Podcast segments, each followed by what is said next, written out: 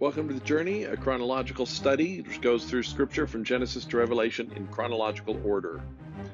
Today we are looking at First Kings twelve through fourteen and First Chronicles eleven and twelve. Yeah. Um, so just think about the weight of David and Solomon, and the, a weight that affected the whole world. I think it is legitimate to say um, that Israel during the time of Solomon was one of those nations that we read about that was at its heyday the most powerful nation in the world. It was like Egypt. It was like Babylon. It was like Assyria. It was the nation that people looked to. It was the nation that spurred the economy of most of the planet through the trade that Solomon did and the way he enabled the trade. You can argue that cultural changes happen forever, because when you have that kind of unity among the world that you haven't had to that point, it shifts everything. We see that again with the Greeks later, where it just changes everything when you have this kind of connection and contact that you haven't had before. And the trade routes that Solomon opened up really made that happen. You have people communicating with each other who never have. So think about the weight of this. Think about how big this is. Think about what a force Israel is. And their decline after Solomon's death is so fast. It is so abrupt. And, and it goes from being this incredible force to be reckoned with to really kind of nothing. And that in itself is instructive. And I like to think, coming off of Ecclesiastes, I'd like you to think about the irony that it proves so much of the message of Ecclesiastes, which was, you think you do all this great stuff, and it doesn't last. And here we see the decline of Israel like that.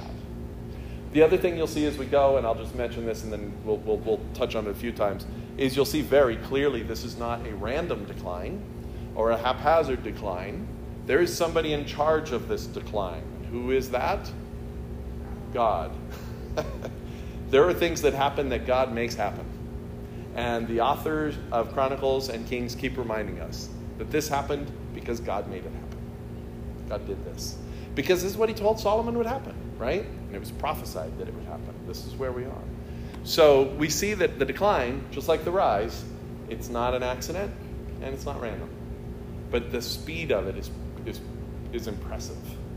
Uh, given where we were. So as, we be- as we're about to read about it, I just want you to remember the height from which we're falling. Okay? Because even though we know, we've seen the prophecy, as we were reading the end of Solomon and reading Ecclesiastes, we were already kind of in the mindset of this whole thing's going to fall apart. But understand that until Solomon died, probably no one in Israel really got that. Because it was still prosperous up to, the de- up to his death. It was still working. All right. So that's, that's where we come in. Yes? One of the things you said three years ago was, once we got to a point where you would start tying in other dynasties, yep, where the Chinese were coming into yep. play, maybe the Japanese, yep. the European countries. Yep. Is any of that happening yet now? I am going to mention a couple, little bit of that. Okay. Again, we're still ancient enough that the there's not a lot of direct evidence or history, but I will start to mention a few a few of the other countries, and as we go forward, you'll see me do more and more of that. Okay. Because we do want to give you a touchstone about where the rest of the world is, all right? Um, just a little bit of review, since it's been a little bit, a, a review of what has happened before, even kind of before Ecclesiastes. So uh, Solomon has three primary enemies before he dies that start being a, a little bit annoying to him, and it's kind of God's way of saying, remember what's going to happen after you die. um, we have Hadad the Edomite, which is a feud that goes all the way back to Joab's days. We read that all the way back to, in the time of David, Joab did something, as he was wont to do, that was not the most diplomatic thing. And we have this guy named Hadad, who then has children, who then end up having this kind of feud against Israel uh, from Edom. We have Rezin, who is also an old enemy of David's from Aram, uh, or the son of an old enemy of David's from Aram. So we've got Edom and Aram now kind of poised, waiting for Israel to decline so that they can fill the void. But then the big one is Jeroboam. Remember, Jeroboam was actually someone who worked for Solomon. He was one of Solomon's officials, but he was disgruntled. We don't know exactly why. Um, but at some point in there, he's met by Ahijah, who's a prophet, who says to Jeroboam, God is going to give you ten of the tribes of Israel. He's going to yank them out of Solomon's family, and he's going to give them to you, and he's going to let uh, Solomon's son have one. And we talked about how ten plus one is only eleven.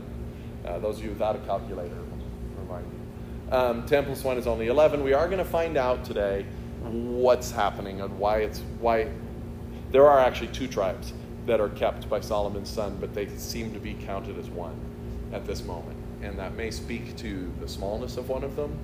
Um, we'll see, but we'll find out why that is. But anyway, here's this prophet who goes to Jeroboam and says, you're going to you're going to rebel, you're going to win. Be prepared. And Solomon tries to kill Jeroboam at that point. I think this is before he reconciled himself to the fact that God was going to do what God was going to do. So he tries to kill Jeroboam, and Jeroboam flees to Shishak. And then Solomon writes Ecclesiastes, and I believe makes his peace with God. And then he dies. And then Rehoboam, who is Solomon's son, becomes king of Israel. And his kingship of all Israel is possibly the briefest kingship, uh, at least of all Israel, of anybody. It's very short. It doesn't last long, and that's what we're going to see why. Uh, here's kind of the, the review statement. This is what God said. Since this is your attitude, and I just love, you know, God speaking to one of his children that way, because don't you all say that, parents? Well, this is your attitude. Since this is your attitude, and you have not kept my covenant and my decrees, which I commanded you, I will most certainly tear the kingdom away from you and give it to one of your subordinates. Nevertheless, for the sake of David your father, I will not do it during your lifetime. I will tear it out of the hand of your son. Yet I will not tear the whole kingdom from him, but will give him one tribe for the sake of David my servant, and for the sake of Jerusalem, which I have chosen. So God is revealing two things here, right off the bat, in this midst of this horrible, devastating news to Solomon. He is nonetheless also revealing both his faithfulness and his grace. He's like, look, you, you deserve to just be gone. Should just wipe the whole thing out. But I'm not only not going to take everything from you, I won't even take it from you. I'll wait until you're gone. But then I'm going to leave your son with one, and I'm going to do it because I made a promise for Jerusalem and for my people, and we're going to maintain that, that David's lineage will still be involved here. Um, so that's that's where we were. All right. Now, we're going to read a history. We're going to find out about the divided kingdom. And a lot of what we're going to do today is just read the story and talk about the story. And um, it's a good story. Again, somebody needs to make some great movies out of these. There have been some mediocre movies out of some of these. Somebody needs to make a great movie because these are great stories. But anyway, Game of Thrones has nothing on the tribes of Israel. Okay. Uh, This is about nine thirty B C, and to Mark's question, there's not a lot going on in the rest of the world that, that we know, because there's not a lot of people who are big enough and keeping written records clearly enough for us to know. One, though, that is, is China. And so this is actually, in, in nine thirty B C, we're right in the middle, or at the beginning, I guess, of one of the longest, well, actually the longest dynasty in Chinese history.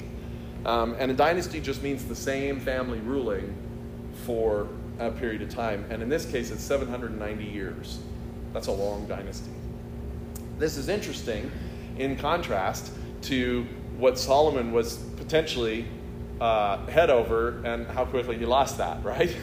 Here in China, they're having a dynasty of the kind that David believed was going to happen. And sort of happens, it, but it's much smaller, you know, because it's just one tribe and, and it's interrupted and it's really questionable. But so it's interesting to see in China here this is happening. Um, that's uh, from ten forty-six to seven seventy-one. So I guess this is actually yeah, almost right in the middle. ten forty-six to seven seventy-one is something called the Western Zhao. Uh, and this is a royal dynasty by the House of Ji. And the reason the House of Ji held on to it for so many years is because they they also happen to be the head of the military. And when you, uh, I mean, that's how that, that, that works. That helped David's kingship as well, right? When you lead the military and you have the uh, the dynasty, you kind of win. Um, and Western Zhao actually continued to, turns into something called Eastern Zhao, um, and continues for another five hundred years. So you can kind of call that one dynasty because it's the same house. They just kind of had some adjustments in, in how things were happening. And eventually their power, what's interesting is a dynasty does not lose out because a military power conquers them. What happens to this dynasty, and you can kind of see this after seven hundred ninety years, you just don't pay as much attention anymore. It just, I mean, this is just the way it is, right? My family's been ruling for almost a millennium. You know, what, what else is there? And so what actually happens is that regional powers just begin to uprise a little bit and just begin to be a little bit ornery. And eventually, some of these regional powers just broke away. And as they did, uh, the, the dynasty just began to gradually, almost almost like uh, without noticing it until it was too late, they just lost the centrality of their power. And once they weren't centralized, the military, there wasn't much the military could do at that point. And it just kind of stopped being a dynasty. And then, as always happens, somebody else steps into that void and, uh, and, and takes over and recombines all of China. But at this point, at this point, we're still in the middle of Western China. That's where it's going to end up being. Um, this is also the time that bronze making is big in China. So this is kind of the big Bronze Age for China. Just in case you're interested, that's what's happening in, in China. And this is also over this period of time, um, around nine thirty B C, is when the written script of China begins to evolve into what we see in modern Chinese writing today. So they're making that transition we were just talking about from oral to written right at this time, or making it more significantly. They had a written script, but now it's becoming more concrete, it's becoming more consistent, it's becoming more reliable. So that's what's happening in China. None of that is impacting Israel at all. China is the other side of the moon, um, as far as they're concerned at this point. All right. Uh, Egypt. Egypt is the other nation that tends to pop up throughout history and does right things and is a big, powerful nation, and they have certain epics where they're very important and they're very successful and they're very victorious, and there's a lot of writing about those moments because Egypt really wants to make sure everybody knows about them.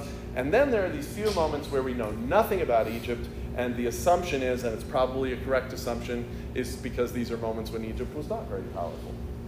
And this is one of those dark periods for Egypt. We don't know anything about it. Now, likely what's happened is that Israel's dominance was Egypt's decline, right? We hear a little bit about them now and then being in trade with Israel. We know they exist because of Scripture, but according to Egypt's own history, they, it's just a black spot. They just aren't even around because, again, they weren't doing anything significant that they thought was significant. They're probably even wrong about that. But again, they only write about major points of victory in their lives. That just happens to be the way Egypt writes their history. To be fair, it's the way a lot of people write their history.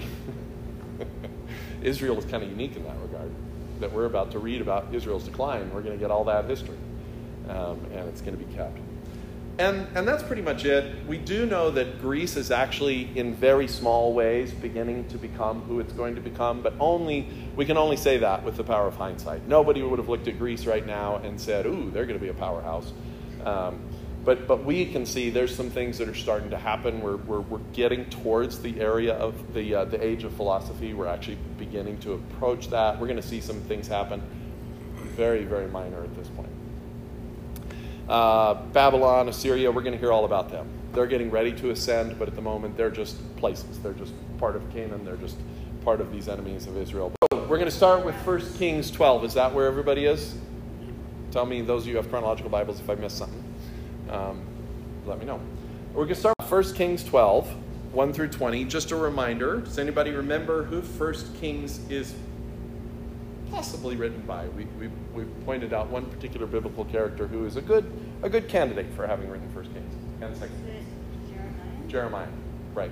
And by the way, there is no First and Second Kings. In Hebrew, it's just Kings. Okay? Um, we just have it broken up. Same with Chronicles. They're really just one book. We break them into two books. I'm not sure why. Attention span, who knows? Um, but uh, but the uh, Jeremiah may have written Kings. It makes sense. The timing is right. The chronology is right. And the tone is right. Meaning that Jeremiah's ministry, as we see when we get to him, uh, his prophecies, Jeremiah's ministry is one of warning. It's one of dire warning over and over. But it's worse than that. Poor Jeremiah actually cries out to God at one point and basically says, "You have given me the worst job in the world." And he's right. In fact, I do not envy him his ministry because, and God even acknowledges this to Jeremiah. He basically is like, yeah, you're going to have to wait till you die to get better stuff because this is your life. But basically with Jeremiah, what he, you know, his job is, okay, Jeremiah, go tell the Israelites how bad it's going to be. Tell them they're going to lose. They're going to be destroyed, that they need to repent. And Jeremiah's like, okay. And then God's like, but understand, they're never going to repent. So everything you're telling them is pointless. That's basically what God tells Jeremiah. And Jeremiah's like, why? why do I have to do this? Why do I have to be the bad guy and nothing good comes of it? Well, we understand that it all ends up being huge prophetic material, which is important. But along the way, it makes sense that he would write First Kings as a way to explain why everything's falling apart, right? So the author of Kings, his point, his purpose in writing, whether it's Jeremiah or somebody else, and Jeremiah is as good a guess as any, um, the author's point is to show why this happened. Why did Israel decline? After being promised so much by God, with God being so faithful, why did they end up not getting what they had been promised in the way they believed they'd get it? Again, God holds on to that remnant. He still gives them this lineage of David. And we know ultimately in the New Testament there's a fulfillment of the, of the pro- prophecy, which is huge. But for them, they're wrestling with that. And Jeremiah is explaining, this is why. This is why. This was a covenant we broke first. And God never quite broke it, but it is why we're not experiencing the blessing we thought we should be experiencing. And so he that's his whole point. So First Kings is not about hope, by the way, right? It's not that there isn't any hope, but it's not about that. It's about explanation. So this is what's happening. When God uh, did this talking, he was telling uh, he was telling Solomon that he was mad at him for what he did. So I was getting the impression that this whole demise here was Solomon's fault. Well, but obviously for this whole dynasty of the Israelites falling, they too were going their wayward ways. Sure. And and Solomon led them all into idolatry, but they they followed. Uh-huh. Right? And as we'll see, there is this interesting thing that happens throughout Kings and Chronicles where we read about somebody who makes a choice and we go, that was dumb. And then it says, and this happened because God decreed it. And I think it does want us to experience that tension of, yeah, people are doing stupid things that are leading to the decline, but yeah, God is also still here and involved in all this. And, and it is that age-old question of, is God in control? Do our choices matter? And the answer is yes. This is, this is my understanding of the whole argument about sovereignty and free will. We want to have arguments about, do we have free will? Do we get to make choice? And do our choices matter? Or is it that God is in control of everything? And Scripture always answers both those questions, yes, and then leaves us to live with it and never tries to make them fit. It just says, yes, you have free choice and agency and free will. And yes, God is in control of everything. And so we argue with it, trying to figure out exactly how it works. And the Bible just says, just yes. And we see that in Kings and Chronicles. And, it, and, and as far as the Hebrews go, for whatever reason, they seem to have an easier time accepting that than we do. Because they say things at times that we go, whoa. And it seems to them like they say it like, yeah, of course. So we'll see some of that. And that's the same thing. Is it Solomon's fault, or... or is it Rehoboam's fault? Or is it Jeroboam's fault? Or is it is it the Israelites' fault? Yes. Is it God's fault? Yes. Okay. That's kind of where we are. All right. Um, but the author of Kings, if it is Jeremiah or whoever it is, does want to emphasize the, the, the human responsibility as well. He wants to emphasize the God's sovereignty, but he also wants to emphasize we, we broke the covenant. We did not remain faithful to God. All right. So here we go. Rehoboam went to Shechem. All right, who is Rehoboam? Solomon's king. Yes, he is Solomon's son. If everything had gone differently, uh, he would be the king of Israel. He is, briefly. He is the son. He is the carrier of the lineage, okay? Rehoboam went to Shechem, for all Israel had gone there to make him king. Well, this sounds good, right? At the moment, still seems all good. When Jeroboam, who's Jeroboam? He's like he's like the nemesis, right? Uh, the prophet told him he would be king of the ten nations. Don't worry about the paragraph I put up there. That was an accident. I'll read that in a second. Rehoboam went to Shechem, for all Israel had gone there to make him king. And when Jeroboam, son of Nebat, heard this, he was still in Egypt, where he had fled from King Solomon. Because remember, after Ahijah made the prophecy, Jeroboam fled to Egypt. This is one of the few things we do know about Egypt. They're still harboring the enemies of Israel at this point in history. When Jeroboam, son of Nebat, heard this, he was still in Egypt, where he'd fled from King Solomon. He returned from Egypt, right? He's like, oh, I was promised the kingship. Everybody's going to make a Rehoboam king. I think this is, you know, I think God told me I'm supposed to come do this, right? That would be a fair way to read it. So they sent for Jeroboam, and he and the whole assembly of Israel went to Rehoboam. So I love this. The whole assembly of Israel went to make Rehoboam king, and the whole assembly of Israel comes with Jeroboam to talk to Rehoboam. So it's almost like all we know is all of Israel is there, but whose side are they really on? Nobody knows. Because it's just in a, it's just a mess at the moment, right? Okay. So do we know if Rehoboam is Solomon's firstborn? Do we know that? I don't know. Do we know if he is know. the son of a prominent woman in, I don't. in Solomon's life? Who do we call prominent out of the nine hundred yeah, women in his life? I mean, I, I mean yeah. is she the? Maybe she's the. Maybe he's the son of the Song of Solomon woman. Right. That's what I was saying. I have no do idea. We know anything like that? She was just like a shepherdess, right? Yeah. I yeah. So probably not. In fact, yes, Meredith. So who's the they they're talking about when they say so they said yeah. Jeroboam? Yeah, the people who are on Jeroboam's side. Oh, okay. Yeah, the, the the the supporters. What you can see is already you've got you've got the lines are being drawn. That's what's happening. Um, so here, this is amazing though. So they sent for Jeroboam, and he and the whole assembly of Israel went to Rehoboam and said to him, "Your father put a heavy yoke on us, but now lighten harsh labor and the heavy yoke he put on us, and we will serve you." This is kind of an amazing statement. Is it sincere? It doesn't give us any indication it's not, right? It's interesting it mentions a heavy yoke that Solomon placed on him, because you may not remember, but Jeroboam was in charge of the labor. So maybe that's one of the disgruntlement we had. Maybe towards the end of Solomon's life, he was taxing too heavily. Maybe he was working people too hard. Maybe he was trying desperately to finish his legacy with as many things as he could. I mean, we don't know. But maybe that's part of Jeroboam's problem in the first place. And maybe he genuinely is happy to serve Rehoboam if he will not do that. Or maybe he knows God already told him he's going to get ten nations, anyway, ten tribes anyway, so it doesn't matter what he does. I don't know. But this is what he says. "Your father put a heavy yoke on us, lighten the harsh labor, and the heavy yoke have put us, and we will serve you." And Rehoboam answered, "Go away for three days and then come back to me." So the people went away. Then King Rehoboam consulted the elders who had served his father Solomon during his lifetime. It's a great idea. One thing we know about Solomon, for all his faults, he was a wise king. He did a good job leading people. Even this heavy yoke he put on them, it doesn't seem to have destroyed his kingdom. So he goes to the elders who consulted with his father. "How would you advise me to answer these people?" he asked. They replied, if, the, if today you will be a servant to these people and serve them and give them a favorable answer, they will always be your servants." Okay? That's a good answer. That sounds like a Solomonic answer. Be their servant today. Give them what they want, and they will be faithful to you forever. Right? So that's what they say. But Rehoboam rejected the advice the elders gave him and consulted the young men who had grown up with him and were serving him. Okay, Rehoboam did not receive as part of his genetic inheritance the wisdom of Solomon. Right? This is the worst. This is so dumb. This is so dumb. He goes to the elders. He clearly didn't really want their advice. He wanted affirmation for what he wanted to do, didn't he?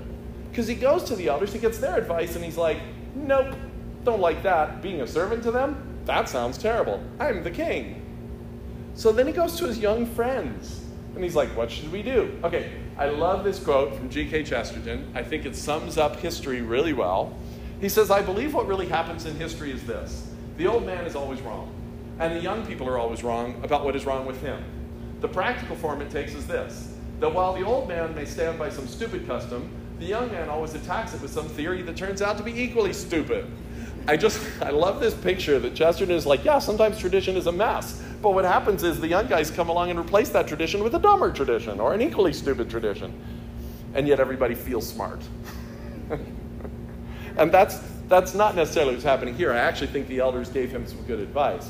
But this idea that we want to go to the people that affirm us and think like we think, this is this is a problem. This is Rehoboam's first uh, kind of big mistake. He never gets past this. He asks them, "What is your advice? How should we answer these people who say to me, 'Lighten the yoke your father put on us'?" The young men who had grown up with him replied. And by the way, grown up with him. Let's think about what that means. Rehoboam grew up, son of the most powerful man in the world. And these are all his buddies who grew up probably in equally powerful positions. They're not thinking like servants. They're not thinking like, like using authority in order to benefit people. They're thinking, now it's our time. The old man's gone. Now we get to rule. So the young men who had grown up with him replied, "These people have said to you, 'Your father put a heavy yoke on us, but make our yoke lighter.' Now tell them, 'My little finger is thicker than my father's waist. My father laid on you a heavy yoke. I will make it even heavier. My father scourged you with whips. I will scourge you with scorpions. That's dumb, but you get the point. Yeah, it's just not even good imagery here. But you, because at that point, scorpions are dead. But so, but he's he's just, it's going to be worse. It's going to be ten times worse. It's going to be miserable. So three days later, Jeroboam and all the people returned to Rehoboam, as the king had said, come back to me in three days. And the king answered the people harshly, rejecting the advice given him by the elders. He followed the advice of the young men and said, my father made your yoke heavy. I will make it even heavier. My father scourged you with whips. I will scourge you with scorpions. So the king did not listen to the people, for this turn of events was from the Lord, to fulfill the word the Lord had spoken to Jeroboam, son of Nebat, through Ahijah the Shilonite. So here again, I don't think this takes away the responsibility of Rehoboam. It doesn't say he didn't have any choice, but it is reminding us that all these things are part of the fall which was prophesied by Ahijah. And here we have Rehoboam, and it says, in a sense, if he'd made a different response here, everything might have been different, right? Maybe Jeroboam would have been like, cool. It's kind of hard to tell Jeroboam's motivation. It is very hard to tell. It's correct. It's correct. The, the text is completely silent about his motivation until he becomes king, and then we learn about his motivations going forward. But up to this point, it's completely silent. But even if Jeroboam actually is still wanting it, the point is I don't think he would have any followers. Because one reason he might say this, even if he doesn't mean it, is because the people around him don't want a coup unless it's necessary. And so he's saying, give us this and we'll follow you. And maybe they wouldn't have gone with Rehoboam or Jeroboam. Um, that's going to happen a lot. Rehoboam and Jeroboam, I'm going to confuse them. But maybe they wouldn't have gone with the bad dude, uh, Jeroboam, if, well, they're both bad dudes, to be honest. But maybe they wouldn't have gone with Jeroboam if he had responded more softly, right? Because people want the consistency and the continuity. Yeah, Jeroboam. No, no, Jeroboam. They wouldn't have gone with Jeroboam if Rehoboam had been softer. Oh. Yeah. But when Jeroboam approached him the first time, it was like, so what do you think you'd be a little softer? He knew he was going to say what he said, and it was like, okay, just checking. Yep. You know, I yeah. Make sure clearly, I your kingdom from you. Clearly, I mean, he had two options, yeah. And he already knew what he was going to say, and he well, went and sought counsel until he found it. He did not necessarily know what he was going to say. He knows that God was going to give him his kingdom, but he didn't know that this would be the catalyst. Oh, Jeroboam. Yeah. I, yes, I'm saying Rehoboam knew what he was going to say, because he turned down the advice until oh, he got the oh, advice. Yeah. Rehoboam yeah. knew what he was himself yeah. doing. Yeah, yeah, of course. Yeah. Yeah. Is that what you were saying, too? Yeah, well, when Jeroboam approached him and said, it kind of gave him the chance. We're right. talking about Jeroboam giving him a chance. Yeah. He knew. Oh, you're saying Jeroboam, Jeroboam knew that it would happen. No, no, he might have. He might have. But he just wanted to, okay, I'm going to give he you might have. I don't know if he did or not. And I know how you're going to answer, and when you answer the way I think you're going to answer. Maybe. Hey, I checked. I Could tried. be. Again, we don't actually know what his motivations are, so I don't know for sure if he knew this would be the instrument. That's what you were saying. Yeah, yeah I agree.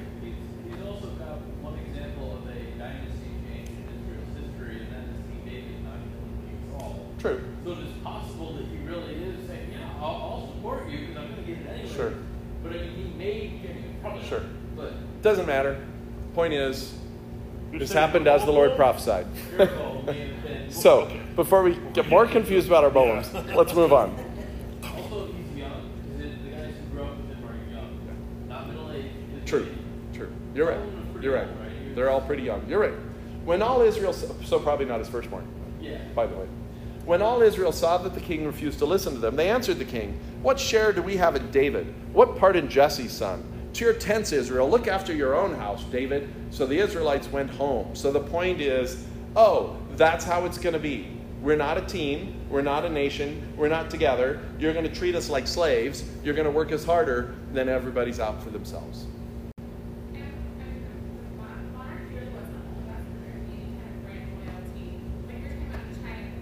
Right. Right. Right. Solomon and David are the only two kings in this lineage, so it's not, there isn't any momentum. And it appears that they both set up a system where they saw themselves as here to serve their country. And so even to have somebody in that lineage who's clearly thinking differently is also like, well, that's not what David, you know, we had share in David's house, but we don't now, you know. We had share even when Solomon was around, as hard as it was, but Now we don't. So forget it. We're on our own. Really all three now of the kings, David, Solomon, and Rehoboam, were not the oldest, which also, I mean, in a, there was a certain birthright thing. Sure. It also takes away the validity of it being a right. Yeah. Because it goes more to the responsibility of this is who's assigned you. Yeah. So here's the interesting thing that happens. Listen to these phrases. So the Israelites went home. So that means most of them leave Jerusalem. Most of them go back to wherever their tribal land is, right? They go home. But for the Israelites who were living in the towns of Judah, Rehoboam ruled over them. This isn't a choice.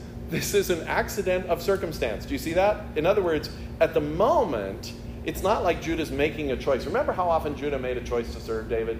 Remember other times when there were rebellions and Judah was like, we're with David, we're sticking with David, and also Benjamin often was like, we're with David, and they would stick around. Well, in this case, it's less even strong than that. There may be some of that eventually, but at the first moment, it's just like everybody goes home, but home for those who live in Judah, and interestingly enough, for those who live in Benjamin, because it's right there. Home for them is still really under Rehoboam's leadership. And so in that, that's how the division happens. It's that simple. so, so there you go. It's not glorious. It's not, there's no story of loyalty here. It's just a story of, yep. So that we know inertia. That, it's a story of inertia. Yes. So then when this uh, tribal thing gets separated and God gives ten to Jeroboam, the one that sticks around is Judah. Obviously. It's actually Judah and Benjamin. And that's and it calls them one. And I think it's because it all is all down to this geography. Benjamin just happens to kind of be part of Judah geographically. And so they're just like, fine. You get that. We're, we're, yeah, you can have that one too. And it even says, it doesn't, Rehoboam tries. It says, King Rehoboam sent out Adon- Adoniram, who was in charge of forced labor, but all Israel stoned him to death. In other words, it's like a strike is the way he's seeing it at first. He's like, they just don't want to work. We'll make them work. But he sends out his guy to make them work, and they're like, no. We're a lot of people. And we say no. And so they stone him. King Rehoboam, however, managed to get into his chariot and escape, which tells me he also went out expecting glory. Do you kind of get that? He sends his guy out and he goes with him. He's like, we're going to win this. And then he gets out there and he watches his guy get killed and he's like, oops. And he runs and he escapes in his chariot back to Jerusalem. And then it says, so Israel has been in rebellion against the house of David to this day. Indication of when this is written, indication of Jeremiah being in the right chronology, because he's not writing at a time when things have gotten better. Right? That's that's why. He's basically saying that's how it happened. And and I think part of what he's saying is, did you think it was some noble rebellion? Did you think it was some noble war? Did you think there was some freedom fighting going on here? Because look how silly it is. It was a strike. People who didn't want to be with them left. Yes, that's all it was. There's nothing here to, to, to celebrate in song. You know, this is what happened. And it's been a rebellion ever since, says Jeremiah.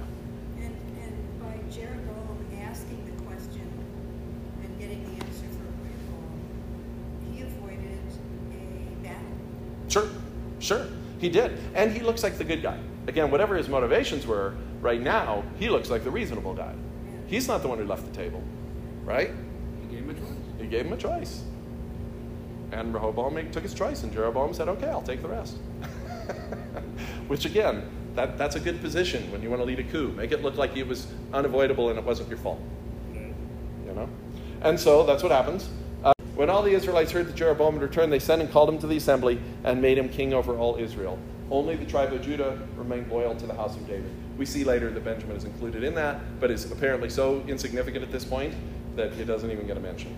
Read it again. Second Chronicles ten, one through nineteen. We won't stop all the way through this time because we've already dissected it. We'll read it again, but I will point out again who wrote Chronicles. Does anybody remember the possibilities we discussed for that? Ezra. Ezra or Nehemiah. Um, and... Basically, the book of Ezra, the book of Nehemiah, and the book of Chronicles, typical uh, belief, I want to say assumption, because I'm not sure it's, well, it's good, it's an educated guess, let's say it that way. Typical educated guess these days is that all three of those books were written by the same person. Question is, was it Ezra or was it Nehemiah? It was probably one of those two. Either way, they have a very similar perspective, so it makes sense, and here's their perspective. Jeremiah is writing as things are falling apart, and he's explaining why. Ezra and Nehemiah are writing after they've come back from the exile. So the worst has happened. They're now back in Jerusalem and they're rebuilding Jerusalem. and they're they're on an, uh, a very small but potential upsurge, right? Not like they have the power they used to have, but it's good. They're free again, sort of. And they're building things, and they're rebuilding the temple, and they're rebuilding the walls.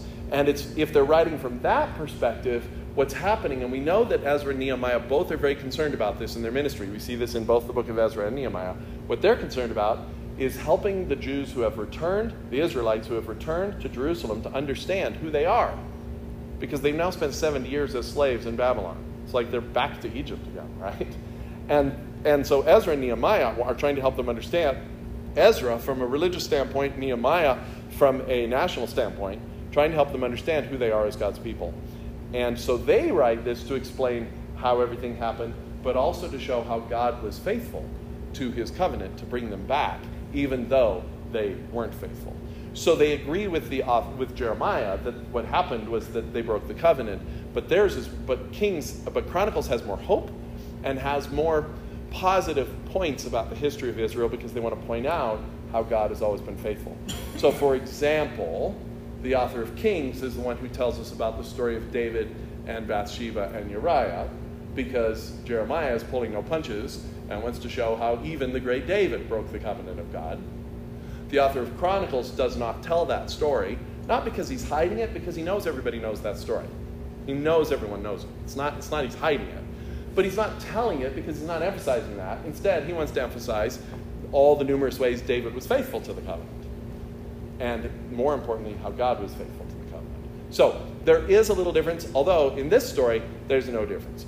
I think these two are identical, although if someone wants to read Kings while I read Chronicles, you can tell me what differences you see when we're done, because sometimes there are some that I don't notice. Is it possible that, since we think it might be one of these two yeah. as the authors, that they both could be authors? Or is it widely accepted only one guy wrote this? It's possible. Yeah, it's possible, but it does appear that Ezra could not have finished the book of Nehemiah. So that means if Ezra wrote any, he was both of them. Yes. Means what? Wait. If Ezra did any of the writing, then Nehemiah also had to have done some. Oh, right. Yeah. It, yeah. The chronology is a little bit weird. We'll talk about it when we get there. It's a little hard, frankly, to sort out exactly, because it feels like Ezra should be so much older than Nehemiah that they almost shouldn't be contemporaries, and yet there is a story in Nehemiah where they clearly are contemporaries. They're actually at the same meeting at the same time. And it just, it leads to questions about, is Ezra one hundred twenty-nine years old? Right. Or have we got our chronology confused? So it, it so it does get a little bit awkward to try to figure out exactly. But they all seem to be written by the same person stylistically. But, but it's possible that Nehemiah, and Nehemiah is written in first person, which would make you think, well, obviously Nehemiah wrote it. We'll talk about all that when we get there, all right? What is possible, yeah. Rehoboam went to Shechem, for all Israel had gone there to make him king. When Jeroboam, son of Nebat, heard this, he was in Egypt, where he had fled from King Solomon. He returned from Egypt. So they sent for Jeroboam, and he and all Israel went to Rehoboam and said to him, your father put a heavy yoke on us, but now lighten the harsh labor and the heavy yoke he put on us, and we will serve you. Rehoboam answered, come back to me in three days. So the people went away. Then King Rehoboam consulted the elders who had served his father Solomon during his lifetime. How would you advise me to answer these people, he asked. They replied, if you will be kind to these people, oh, this is different, and please give them a favorable answer, they will always be your servants. Not in content, but just in words. But Rehoboam rejected the advice the elders gave him and consulted the young men who had grown up with him and were serving him. He asked them, what is your advice? How should we answer these people who say to me, lighten the yoke your father put on us? The young men who had grown up with him replied, the people have said to you, your father put a heavy yoke on us, but make your yoke lighter. Now tell them, my little finger is thicker than my father's waist. My father laid on you a heavy yoke. I will make it even heavier. My father scourged you with whips. I will scourge you with those blasted scorpions. Three days later, Jeroboam and all the people returned to Rehoboam, as the king had said, come back to me in three days. And the king answered them harshly. Rejecting the advice of the elders, he followed the advice of the young men and said, my father made your yoke heavy, I will make it even heavier. My father scourged you with whips, I will scourge you with scorpions. So the king did not listen to the people, for this turn of events was from God, to fulfill the word the Lord had spoken to Jeroboam, son of Nebat, through Ahijah, through Ahijah the Shilonite. When all Israel saw that the king refused to listen to them, they answered the king, what share do we have in David? What part in Jesse's son? To your tents, Israel. Look after your own house, David. So all the Israelites went home. But as for the Israelites who were living in the town of Judah, Rehoboam still ruled over them. King Rehoboam sent out Adoniram, who was in charge of forced labor, but the Israelites stoned him to death. King Rehoboam, however, managed to get into the chariot and escape to Jerusalem. So Israel has been in rebellion against the house of David to this day. Uh, it does say, still say that in the Chronicles passage. Some people think that's just because it is lifted and he didn't bother to change that, because it's questionable whether when Ezra and Nehemiah were writing, he really meant to say that Israel was still in rebellion to Judah. Could be, could be, because things are still in disarray. So I'm not saying it's incorrect, um, but but it's interesting that that's there at a different time frame. Um, it's interesting to note, we'll see this when we get to the to the exile and after. When Nehemiah returns to rebuild Jerusalem, It, it, it speaks as if it's this grand moment of return, but we find out pretty quickly that only about two percent of all the Israelites who were in exile in Babylon actually returned to Jerusalem. So by the time they're set free, most of them have decided they're Babylonians, which is a distress to Nehemiah. And so he might have even said something like this in relation to that. Did they eventually return? uh, more and more do. It's one of the, it's kind of a wait and see thing, you know, as the walls start to get rebuilt and the temple gets rebuilt, then of course you have more of them coming back. Um, and ultimately Babylon gets conquered, and then they definitely want to return. It was too late for some of them. Yes, that's true. But that's good. Yes, we'll see. I think that's just because he's an honorable guy and he promised to come back. But all right. First Kings twelve, twenty-one through twenty-four, is that correct? Is that what you all have next? Okay. When Rehoboam arrived in Jerusalem, he mustered all Judah and the tribe of Benjamin. Okay, Rehoboam, son of Solomon, is back in Jerusalem. Okay? He was not able to stop the strike. His labor guy was killed. He comes back. It says, when he arrived in Jerusalem, he mustered all Judah and the tribe of Benjamin. And this is the first that we hear of the tribe of Benjamin being part of this, but they are. one hundred eighty thousand able young men. That's pretty good. Huh? That's not bad, right? He could make a go of this, right? We could have at least a significant civil war. Maybe we end up six and six instead of one and ten or two and ten, right? He uh, the tribe of Benjamin, one hundred eighty thousand able young men to go to war against Israel. Now, I just want you to stop and contemplate the sadness of that sentence, however. Israel going to war against Israel. Yes. This is a horrible moment. It doesn't matter what happens after this sentence. We have turned a corner, and it's a horrible moment where the king of Jerusalem is going to war against Israel. This is not good, but that's what he's doing. Why are the people now going to fight for him? Well, they're with him now. I mean, maybe. I don't know. I mean, that, that, I'm not saying there's never any loyalty to the to the king of David, to the lordship of David. I'm just saying that they're there geographically. Then you, you need a reason at that point. Then then you, you look to this. Well, we're the ones that are serving the lineage of David. They're all wrong. We're all right. Also, I don't know. Maybe he's maybe this is forced conscripted mi- military work too. It's not above that. Also, in the time of Solomon, which was a month ago or something, the, the they were so prosperous that I mean, in the city of Solomon. So it might be that they are they're happy. They had it. Well, and I actually do not know. I do not know because this is a translation. But the word mustard literally means force. That's draft. So I don't know if in this translation that's what it means or not, but in the English language, that's actually what it means. When you when you muster an army, you don't just ask them to join you. You're requiring them to join you. So maybe that's what it means. I don't know. Anyway, let's go on. To go to war against Israel and to regain the kingdom for Rehoboam, son of Solomon. But the word of God came to Shemaiah, the man of God. Say to Rehoboam, son of Solomon, king of Judah, Judah, to all Judah and Benjamin and to the rest of the people, this is what the Lord says. Do not go up to fight against your brothers, the Israelites. Go home, every one of you, for this is my doing. So they obeyed the word of the Lord and went home again as the Lord had ordered. If we can give them any credit at all, it's that they listened to God at this moment. But I don't know if we can give them a lot of credit for that. But here it is again. God's like, I don't want, I don't want you to fight. This is how it's going to be. Go home. Now, this phrasing always, this is only tangentially related, but it's an interesting story, and it and it and it's what I'm reminded of, so I'm going to share it. Uh, he says, God here says, go home, every one of you, for this is my doing. He says, don't go fight against your brothers, go home. I grew up till about the age of eight in Bangkok, Thailand. My dad was in the Peace Corps in Bangkok, and we were, uh, and it was an interesting time, um, early seventies. There was a lot of unrest. Um, going on. This is the Vietnam area, area, area, in fact, for those of you who don't know where Bangkok, Thailand is. It's right there next to Vietnam. Lots of unrest, lots of rebellions, lots of things going on. They had a king. I remember when we used to go to theaters, you had to stand up before you watched a movie, and they would put the king's picture on the, the screen, and you had to stand, and they would sing the national anthem, which was in Thai, so oh, I just stood there. Uh, ignore him, huh? No, you would not do that. um, and so you stood, and you, and you did that, and that was fine, and it was fairly peaceful, but there was a king, and there was a prime minister. And I remember my dad actually telling me this story. One day he came home, um, he was distraught. This is the bad part of the story. He came home, he was distraught because he'd actually, there was a there was a rebellion. There was a little mini rebellion right in front of where he used to work, and basically the king just sent in a bunch of helicopters and shot them all. So and, this wasn't just uh, the prime minister did. Prime minister sent in a bunch of helicopters and shot them all. And and my dad came home, he was very distressed. Well, about a week later, he came home early from work and he said, "It's a holiday." And we said, "Why is it a holiday?" He said, "Well, interesting thing happened." He said, "There was another rebellion out on the out on the plaza in front of where I work, and the prime minister was sending out the helicopters." And he said, "I will never again call the king just a figurehead," because he said the king got on the T V and he said, "Hey, everybody," and this is what reminds me of it, "don't fight against your brothers, go home." And my dad said, everybody went home. Not just those who were fighting. No, everybody, everybody went home.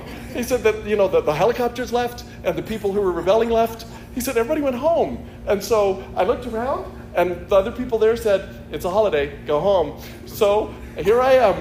I'm home. Anyway, it's an interesting story. Okay.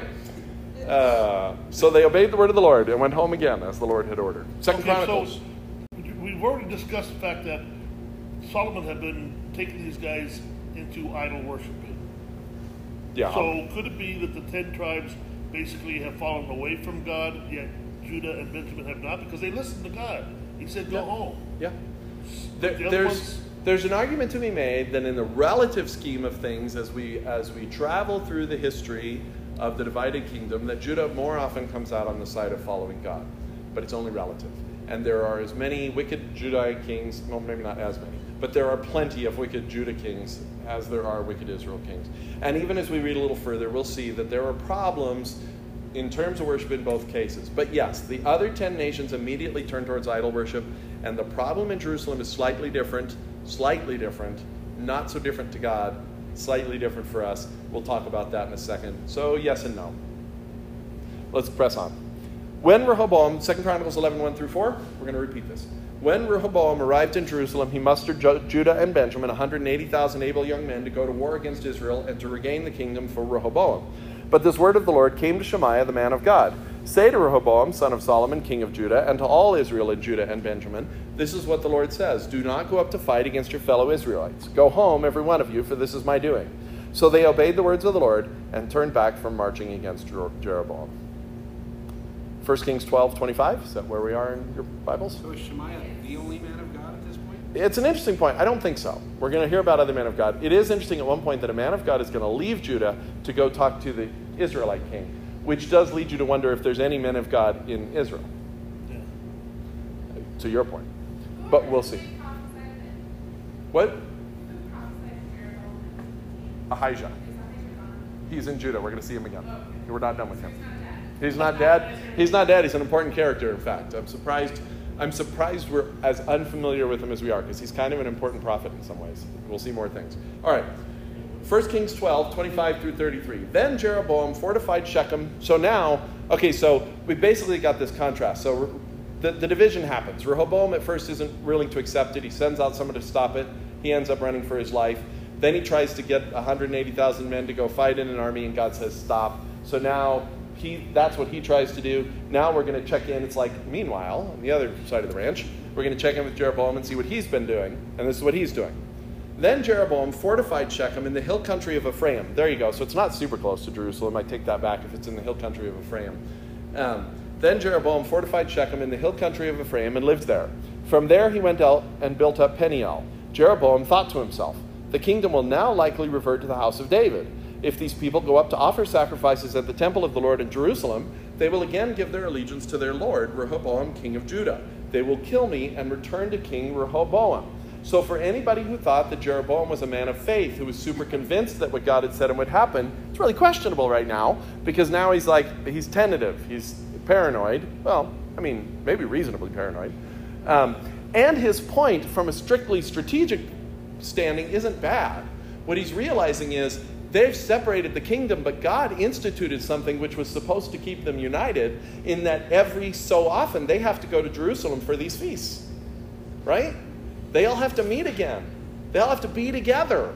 And, and Jeroboam's like, oh, well, if they do that, they're going to eventually return back to, uh, to Rehoboam. That's not good. So how is he going to prevent that? If he doesn't care about these sacrifices, what's the most logical answer? Yes, set up other places. Now, uh, they will kill me and return to King Rehoboam. So after seeking advice, the king made two golden calves. Ironic what he chooses, isn't it? I mean, golden calves are like in Israel's history. I mean, make a golden lamb. I mean, what what is going on here? I guess a calf could be a lamb, but... Yeah, exactly. After seeking advice, the king made two golden calves, and he said to the people, now this is interesting because what he does is actually very similar to what Aaron did. And I will remind you, for those of you who hear, something about that. He says, it is too much for you to go up to Jerusalem. Notice how he's phrasing this. Look, I don't want you to stop worshiping God. I don't want you to stop worshiping the one true God. But it's going to be a lot for you to go to Jerusalem. That's just too much. Here are your gods, Israel, who brought you up out of Egypt. One he set up in Bethel and the other in Dan, and this thing became a sin, in case you weren't clear on that. The people came to worship the one at Bethel and went as far as Dan to worship the other. But here's what's important to understand. Jeroboam is not actually presenting them with a false god. He is declaring that these golden calves are the representation of the God who brought them out of Egypt. You understand that? It's a small distinction to us. It's a big problem to God. Because this is actually one of the commandments, right? One of the reasons he didn't want them making graven images was because he didn't want them thinking of him in these particular ways. He is not a calf, right? He's bigger than that. Don't do that. But I do want you to understand, Jeroboam is not saying it's a different God who brought you out of Egypt. He's simply saying, instead of going to Jerusalem to worship the God who brought you out of Egypt, go to this golden calf. We'll make this an altar to worship the God who brought you out of Egypt. It may not seem like, you know, it's not idolatry in one sense, but it is a graven image. It is a direct negation of everything God told them to do, including going to Jerusalem. But there's another inherent problem that he runs into, which if we think this through, we would see right away, and that's this. If they're no longer going to go to Jerusalem to make the sacrifices, what problem does that now bring into the sacrifices that they do make? Let's say God even said, you can do it in Bethel, and you can do it in Dan. What's the problem now when they go to make the sacrifices? Priests. Who's going to do the sacrifices? Because where are all the priests? They're in Jerusalem. So now what do you do? Now you got to compound this problem, because now you're going to have to have non-priests do your priestly duties, right? The priests. He says, Jeroboam built shrines on high places and appointed priests from all sorts of people, even though they were not Levites, which does indicate he couldn't get Levites. And we're going to see later that the Levites, so do the Levites have land? No. They, they don't. And they don't have their own, they're not grouped together like the rest of the tribes. Remember, they were spread out, partly so they could do Levitical duties across the country.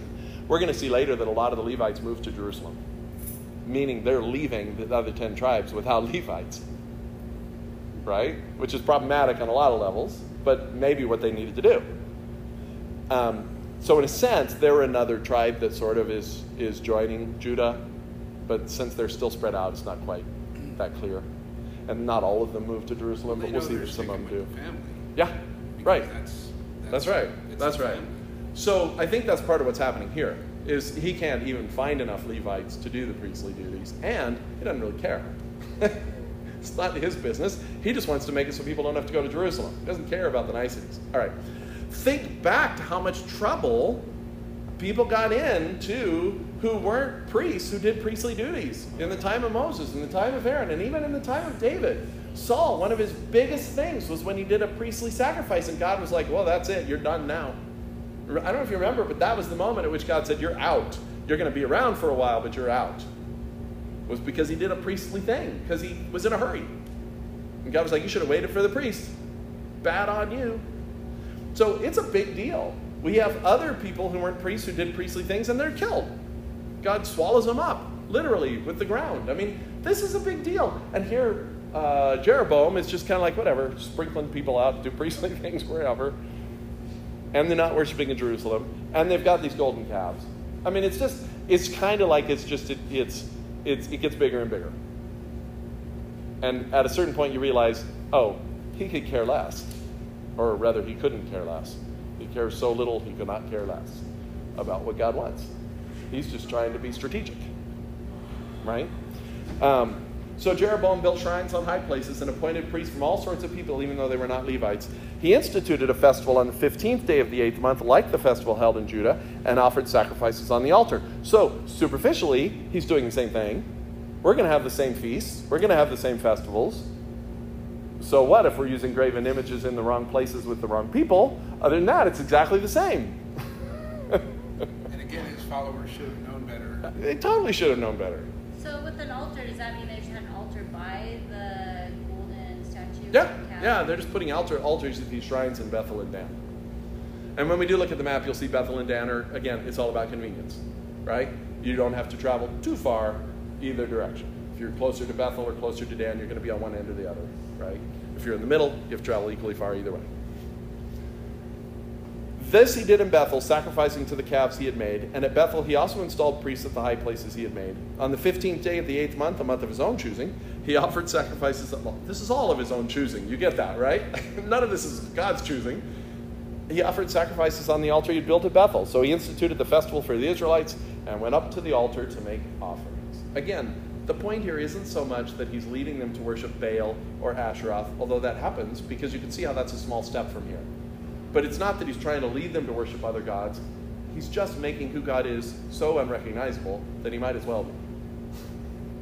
Right? And he's doing it for convenience sake and so that they don't go back to Rehoboam. Absolutely. He is confusing the issue. To put it in New Testament terms, Jesus reserves his most angry vitriol for those who obscure the gospel, who make it less clear what the gospel's about. It's not the gospel in the Old Testament, but it is the covenant, and they're making it clear. They're obscuring the message, absolutely. And he doesn't care. He's not concerned about preserving who Israel actually is. Go ahead, Mike.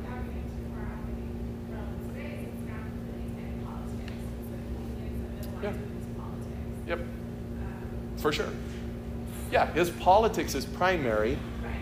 His religion is just secondary to that. Absolutely correct. one hundred percent true. Second Chronicles eleven, five through seventeen. Rehoboam lived in Jerusalem and built, so now we're back to Jerusalem. Rehoboam lived in Jerusalem and built up towns for defense in Judah. Bethlehem, Etam, Tekoa, Bethzur, Soko, Adullam, Gath, Mareshah, Ziph, Adoraim, Lachish, Azekah, Zorah, Aijalon, and Hebron. These were fortified cities in Judah and Benjamin. He strengthened their defenses and put commanders in them with supplies of food, olive oil, and wine. He put shields and spears in all the cities and made them very strong. So Judah and Benjamin were his. The Levites and priests from all their districts throughout Israel sided with him. The Levites even abandoned their pasture lands and property and came to Judah and Jerusalem because Jeroboam and his sons had rejected them as priests of the Lord when he appointed his own priests for the high places and for the goat and calf idols he had made. Those from every tribe of Israel who set their hearts on seeking the Lord, the God of Israel, followed the Levites to Jerusalem to offer sacrifices to the Lord, the God of their ancestors. They strengthened the kingdom of Judah and supported Rehoboam, son of Solomon, three years, following the ways of David and Solomon during this time. This is a passage in Chronicles and not in Kings. Why? What's that? This is history. It is history. Kings is history too. Yeah, because this is about people who stuck to the identity of who they were. He's saying that people from all over the nation came to Jerusalem, even though they weren't supposed to, because they remembered who they were. The Levites came because they remembered who they were. Now Nehemiah or Ezra, whoever it is, is like, hey, we've only got two percent of the people who came from Babylon, but the ones who did, they're like these people. You're the good ones, right? Right? I mean, it's it's very relevant to what they're undergoing at the time of Nehemiah. That's why this passage is here. It's not that it's not true, but the author of Kings doesn't isn't isn't emphasizing the few people that came and were faithful to, to God and to Jerusalem. That's not his point. Jeremiah's not talking about that. He's talking about all the people who weren't. But the author of Chronicles wants to emphasize the few people who were. First Kings thirteen. This is going to go all the way through chapter fourteen. By the word of the Lord, a man of God came from Judah to Bethel. This is that point where I was telling you that we have someone going from Judah into Israel. Does that mean there isn't a man of God in Israel for God to use? I don't know. It doesn't say that. It's a possible implication here. The other thing that's interesting about this whole story is the man of God has no name in this entire story. And I love the way that occasionally God honors people while keeping them anonymous. And you can make of that what you want, um, but here we go. By the word of the Lord, a man of God came from Judah to Bethel as Jeroboam was standing by the altar to make an offering. Okay, so this is one of those moments in Bethel where he's making offerings. Jeroboam, is he a priest? No. No. Should he be making offerings? No. Should he be making them at this altar in Bethel? No. Should he be making them to the golden calf? No. By the word of the Lord, he cried out against the altar. So this is interesting. Prophets are interesting. As we get into the prophets, you're going to find out they're all interesting. And, and I just think God... Sometimes the prophets are dramatic people. Um, and they do, and he uses them all in different ways. And they all speak differently. And so I love the picture of this man of God coming up and not yelling at Jeroboam, but yelling at the altar. All right? This is what he said. It's almost like Jeroboam doesn't even matter. That's how unimportant he is. Right? Okay. Altar, altar. This is what the Lord says. A son named Josiah will be born to the house of David. On you he will sacrifice the priests of the high places who makes offerings here, and human bones will be burned on you. This is a three hundred forty year prophecy. That's pretty good. This happens three hundred forty years later. Now, it's interesting. No one knows that. Jeroboam doesn't know that. For all he knows, it's going to happen tomorrow, right? Which I think is part of his important for his responses. He doesn't know when this is going to happen, but does he have any reason to believe that God's prophecies come true? Uh, yeah. Yes, because he's here because of someone who came and prophesied to him. And now this guy comes and doesn't even prophesy to him, but prophesies to the altar. But he's overhearing it. That same day, the man of God gave a sign. This is the sign the Lord has declared. So, because this is a three hundred forty year prophecy that isn't going to happen for a while, I think God wants to give a sign to say, hey, I mean it. So I'm going to show you an indication right now that what I'm talking about will happen even if you have to wait a while. Okay? This is the sign the Lord has declared. The altar will be split apart, and the ashes on it will be poured out. Well, that's pretty good. When King Jeroboam heard what the man of God cried out against the altar at Bethel, he stretched out his hand from the altar and said, seize him! But the hand he stretched out toward the man shriveled up so that he could not pull it back. Also, the altar was split apart, and its ashes poured out according to the sign given by the man of God by the word of the Lord. Okay, this is, this is a dramatic moment. This man of God yells at the altar. Jeroboam says, seize him, arrest him, and his hand just shrivels up. To such an extent, it says he couldn't even pull it back. It's like there was just nothing there, right? It's just so small he can't even, and, and I think also it's the speed of it. He can't like get his hand away. And so it shrivels up, and then the altar just splits open and the ashes pour out. I mean, that's just, this is weird. No, no. Nor do ashes actually pour out from inside an altar, but I guess they were in the cup probably. Then the king said to the man of God, intercede with the Lord your God and pray for me that my hand may be restored. This is a lot of chutzpah, right? I mean, why does he think, why does he have any reason to think God will do this? I don't know. But it is interesting to note that here he is surrounded by his golden calves and this altar, albeit split, and does he ask them for help? No. When push comes to shove, where does he look to for help? Yeah. Yeah.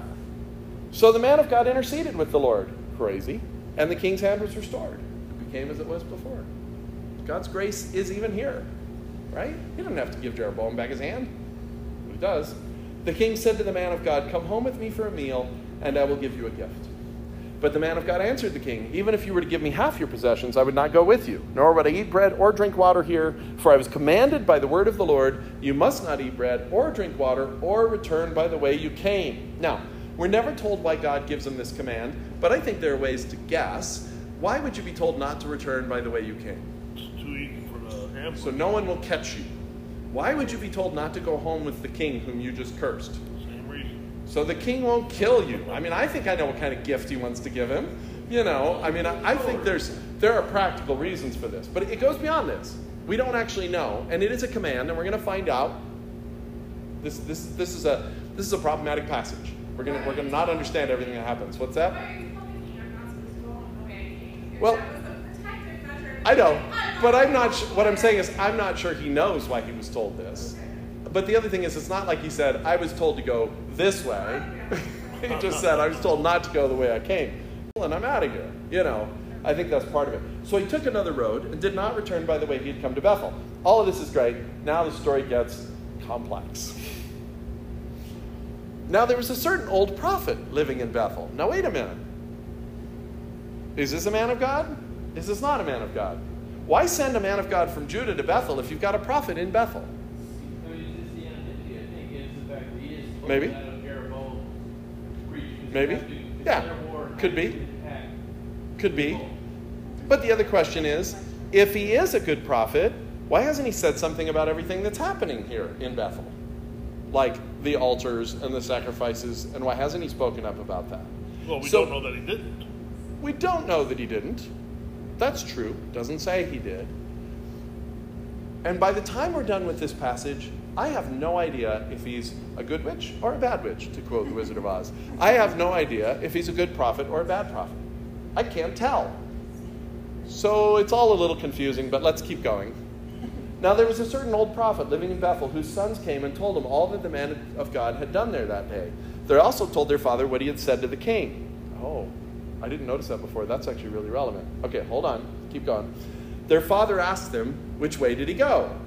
Well, this is interesting because, to your point, Larian, he said, he told him what he said to the king, which among other things was, I'm supposed to go back away, I didn't come, but apparently they watched where he went. So he's not being particularly sneaky, whatever that means. So which way did he go? And his sons showed on the road the man of God from Judah had taken. So he said to his sons, saddle the donkey for me. And this is where I wish Scripture would tell us the motivations, because there's one way to read this is that the prophet is impressed and respects the man of God and actually just wants to bless him. Right. That is possible. So let's read and see. So he said to his sons, saddle the donkey for me. And when they had saddled the donkey for him, he mounted it and rode after the man of God. And he found him sitting under an oak tree. And he asked, are you the man of God who came from Judah? I am, he replied. Not a lot of those, apparently. So the prophet said to him, come home with me and eat. And the man of God said, I cannot turn back and go with you, nor that can I eat bread or drink water with you in this place. I have been told by the word of God, you must not eat bread or drink water there, or return by the way you came. And the old prophet answered, I too am a prophet as you are. And an angel said to me, by the word of the Lord, bring him back with you to your house so that he may eat bread and drink water. But he was lying to him. Why? I don't understand this story. I wish, I thought and thought, I wanted to come with a really brilliant explanation. I don't understand this story. If he's a good prophet, this is a bad moment, right? If he's a bad prophet, I still don't understand his motivation. If he's bad, well, he has to be a bad prophet. If he's an ashamed prophet. This is what I wonder. And he wants, and he feels personally attacked by God sending a prophet from Judah because he doesn't do his job. And he wants to essentially cause this prophet to fall because his son's told him, oh, he studies not. Yes. That is the best explanation I can come up with also. Here's the difficulty with that. If that's what happens, he is the most repentant man you've ever seen in a little bit. Which is possible. It's possible, right? Once he gets what he wants, then he can be like, oh, man, that was bad. So yes, so the best answer is he's a conflicted prophet. Right? That he's been a little cowardly about Jeroboam. And then we have this man of God come who's strong, and he's a little jealous, and so he wants to make him fall, if nothing else than to make him feel better because, hey, he's not perfect either, right? And I, I feel more strongly about this when I notice that it says they told him what the king said. Because before that, I didn't think he had any reason to know that he wasn't supposed to eat or drink anything when he first invited him. But now I'm thinking, oh, maybe he actually did know that because it says the sons told him what he said to the king.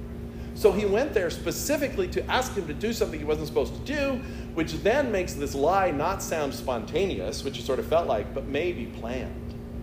Maybe he's like, how can I get him to fall? I'll tell him that's what God told me. And now he's now made God, he's using God. And throughout the Old Testament, this is not something that is good. Do you all agree with that?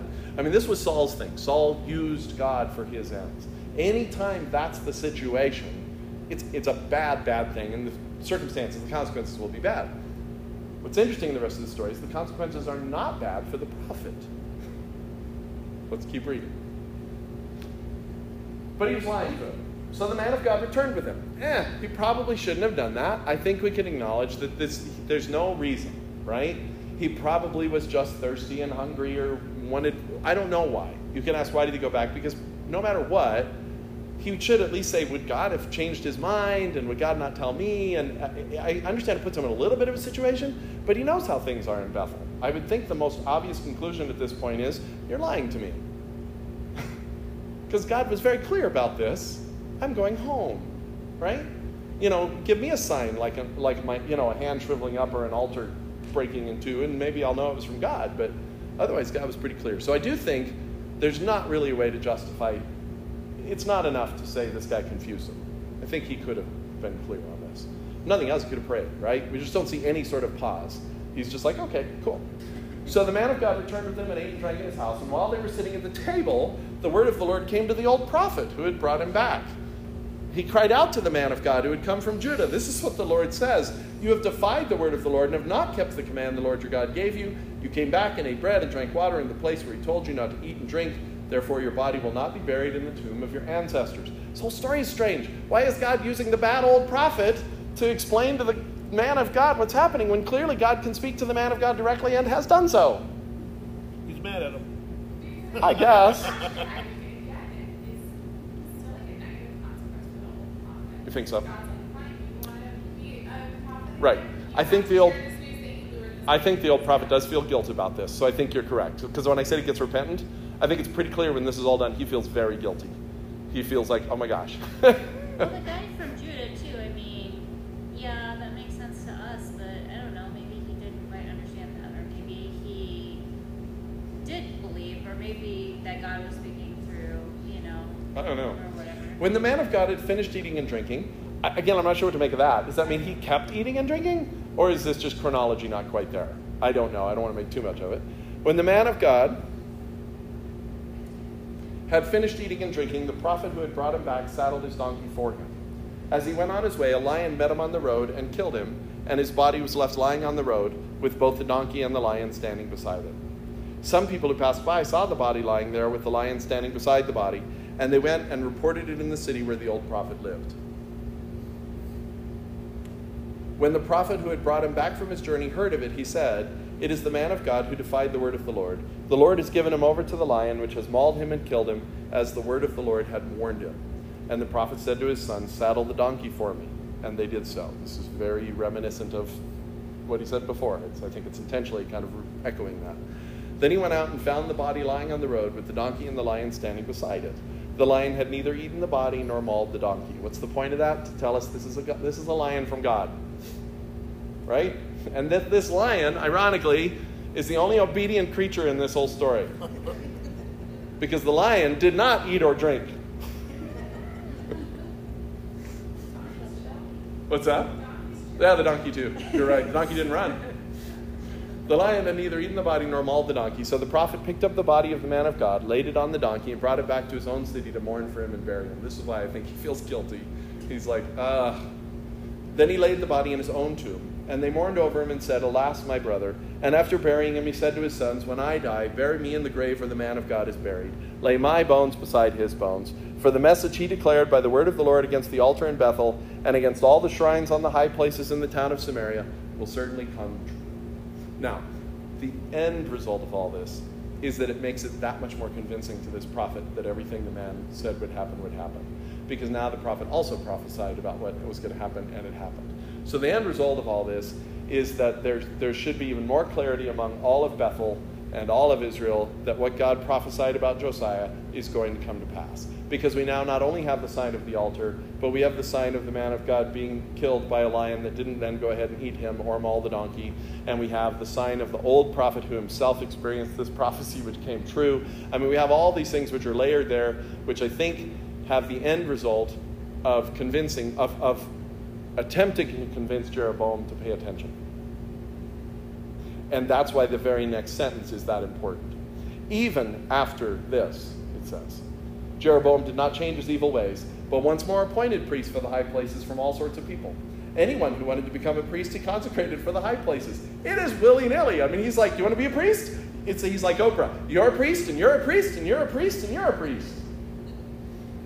This was the sin of the house of Jeroboam that led to its downfall and to its destruction from the face of the earth.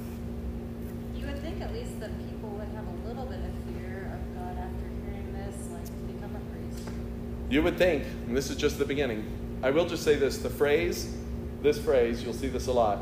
He did evil in the sight of the Lord and walked in the way of Jeroboam, and in his sin by which he had made Israel, uh, and in his sin.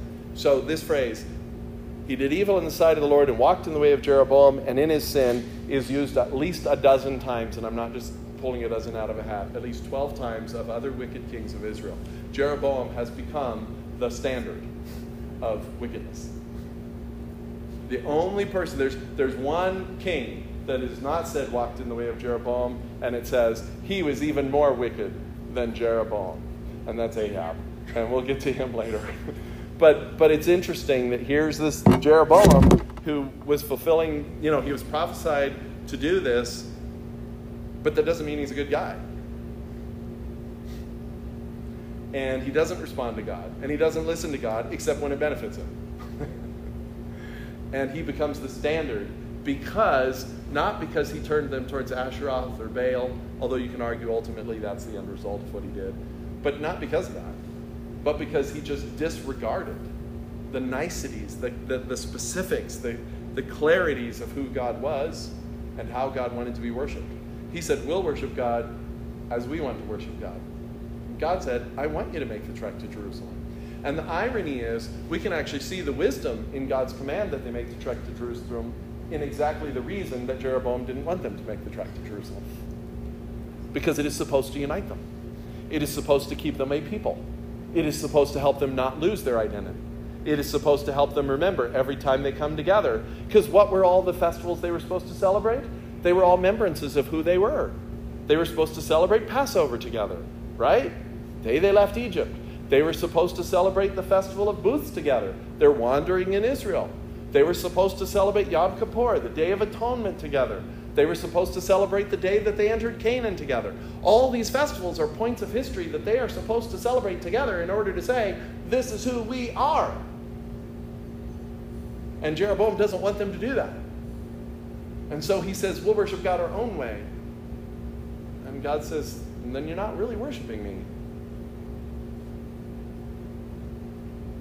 So it's interesting that God was mad at Solomon for straying from his commandments and him, and yet he uses somebody even more evil.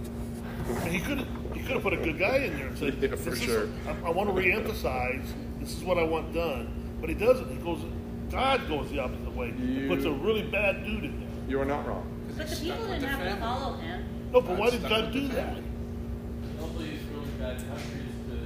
Um, you will love the prophet Habakkuk, because the prophet Habakkuk, unlike the other prophets, he has n- almost no declarative statements. He has one at the very end of the book. His declarative statement at the end is, yet I will rejoice. But the yet should tell you something. I will exult in the Lord my God is at the very end, all the way up through his entire ministry as a prophet, is simply to ask God questions that God never satisfactorily answers. And one of the questions, one of the main questions he asks, is not about Jeroboam, but it's about Babylon. He says, I understand you need to punish Israel. Why would you use Babylon, who is ten times more wicked than we are, to punish Israel? And God's answer to him is, because I did. Which, as every child knows, is a very frustrating answer. Uh, But it's something that but, you, but, but it's not the first time or last time God's done that. Right. You're yeah. correct. Now, you can argue that with both Babylon and Jeroboam, I think you can argue successfully, because I think Scripture tells us this, you can argue that with both Babylon and Jeroboam, God gives them a chance to repent and be willing instruments of his rather than wicked instruments of his. Right. They both refuse. But it doesn't prevent God from doing what God does. I think the point that, that the author of Kings and Chronicles both want us to see this far is that the decline of Israel was not a sign that God lost control. You see that? It was not a sign that God ran out of options. It was not a sign that God didn't know what he was doing. In fact, I want to I want to go back and just tie up some of that. We have some more passages here we didn't get to that we'll get to next week, but but I did have some just some thoughts that we can draw from all this really quickly. Um, one, I think they want us to know that God is in control. Even when things feel chaotic or other people seem in control, God is still in control. And it would be very easy without the references from the author of Chronicles and Kings who keep saying this happened because God said it would happen. If you don't have those passages, it would be easy if you're living in the midst of it to think, where is God? Right. This is all running out of, this is chaotic. Right. You know, we got a man of God who's now dead in the road. I mean, what, what is happening here? You know, this is chaotic. The altar's splitting in half, but Jeroboam's still ruling. You know, it could feel very chaotic. Israel was at the top and now we're messed up and where's God? And isn't that true in our lives, that things feel chaotic? We need, we, we want a chronicler to walk behind us and say, and this is because God had decreed it. Then we'd feel better. We'd be like, oh, okay. And I think the author of Chronicles of Kings wants us to know, you can assume that, chronicler. You know, you can assume that. It's true. You may not get it. You may not understand why he'd use someone like Jeroboam. You may not understand why he'd use the old prophet who lured this poor guy into nothing. You may not understand why the man of God wasn't supposed to eat and drink anything and why that was such a big deal. You may not understand all that, but what you should understand is that God is not out of control. It's not chaos. He's got a plan. And if you don't know that he has a plan and you don't think his plan is really solid, how about remembering that the man of God prophesied what was going to happen three hundred forty years from today? Does that tell you how thorough God's plan might be? That he knows the name of the king and what that king is going to do. I mean, it's really astounding if you think about that. This is not a this is not a Nostradamus obscure prophecy. This is a name and an act, and it's going to happen just that way, and a place. Centuries later, God's in control. I think the second thing we see is that when true power is needed, everybody turns to the true God. Even Jeroboam. In this story. I'm not making a general statement about it beyond that. I'm just saying in this story, when true power is needed, everybody turns to the real God. What's the story of the um, the prophecy of the altar? Or what? Oh, Joel, uh, Josiah? Josiah is a king who's going to sacrifice the priests who are sacrificing on the high altars, who aren't really priests. He's going to sacrifice them on the altars. So we'll come to It's that. a pretty gruesome story, but yes, we will come. Josiah is also about eleven. When he does this. Is oh, yeah. he eight when he... Yeah. He becomes king at eight. I think he's like eleven when he actually right, does so this amazing thing. I think you have to be eleven to do something like that, right? Okay. Um, sounds like a good idea when you're eleven. God continues to show his graciousness to anyone who looks for it. Even Jeroboam. Intercede on my behalf. Give me back my hand. I mean, there really is zero reason for God to give him back his hand. Except to demonstrate his own control and power, perhaps. But he, he could have done that in any number of other ways. He could have taken away his other hand. I mean, there's there, there's nothing that necessitates. Jeroboam can still rule and do what God needs him to do without his hand. It really is just an act of graciousness on God's part. That in the midst of everything that's happening, he wants Jeroboam to know, hey, I, I'm a God of grace too. Stop running from me. Stop fighting against me. You know, it might work out better for you. I'm the one who gave you this kingship. And I gave you your hand. Stop treating me like you're treating me. And Jeroboam... So that's almost like we, our own revelation in modern day times about, I don't like that guy, he's evil, and God let him have this? Why? Well, this guy was an evil dude.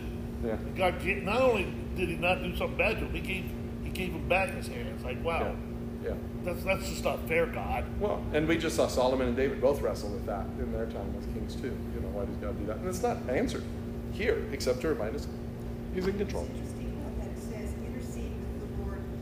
Yeah, I find that interesting too. Yep, yep, yeah, and yeah. Well, and he knows. I mean, in his in his mind, the man of God is the man of God. He's got the inroad. It's his God more than he's. You know, I don't know if he's my God at this point. He's his God. It's true. It's true. It's true. No, it's true. There is a, there's, yes, and uh, to step backwards just because you reminded me of it, there's an interesting moment. There's something that happens, it's very subtle in the scripture for Jacob. So There's Jacob before he wrestles with God. You may remember that story where he, God allows him to physically wrestle with him. It's an interesting thing. He physically wrestles with God, and then God, won't get into details, but God essentially grants him the opportunity to win, because I think he wants to teach him something. You can go back and listen to the podcast, you can find it. But I think the point, what's interesting though, is after that, After after Jacob physically wrestles with God, you realize something. All his life he's been wrestling with God. That's what we see. That he's wrestled with God forever. But now there's this physical wrestling with God. And there's this subtle thing that happens. Prior to the wrestling with God, whenever God talks about, whenever Jacob talks about God, he says, the God of my fathers, Abraham and Isaac. After wrestling with God, he says, the God of my fathers, Abraham and Isaac, and my God. It's really fascinating. It, you see this transition of someone who accepted the faith as his own, who believed in God before, but now he's wrestled with God. Now he knows God. Now it's it's, it's his faith too. And I think that's part of what you're saying is there's this, this Solomon has his faith he inherits from David, but maybe it's not until the end of Ecclesiastes that he's his God. And that's part of God's, since this is your attitude, because I think God's like, I've appeared to you twice and you still treat me like I'm not your God. I think that's part of that whole attitude point. And that's what Solomon had to learn. And then the final thing we see in this story is just, again, the rapid decline of Israel. Look where we are. It took no time at all. Solomon died, and now ten of the nations of Israel are, are doing it all wrong. They're just completely astray. And Jeroboam is now earned his place in history as the standard of wicked kings. It took a month. What's that? It took a month. It took a month. Yeah, I don't know exactly how long, but it feels like it's it's not much more than that, really. It's it's so fast. It's so fast. Yeah, but they were still together, and they were still coming to Jerusalem, and they were still united, and there was still a sense of who they were. And now it's just gone, and it never it, it never comes back to this side of the exile. It never comes back to this side of the exile. You can argue it comes back thanks to Nehemiah and Ezra's work and God's work after that. But it never comes back this side. And it's just it's just crazy how fast it happened. So fast. You know? And I there's I don't I don't think I need to draw the lines. There's, there's a lesson there somewhere. So, go with God. We'll pick it up again next week. Thanks for joining us on the journey. Discipleship Matters is a ministry created by David McGill specifically to help pastors of small churches. If you'd like more information, visit davidmcgill, M E G I L L dot com. And we'll see you next week.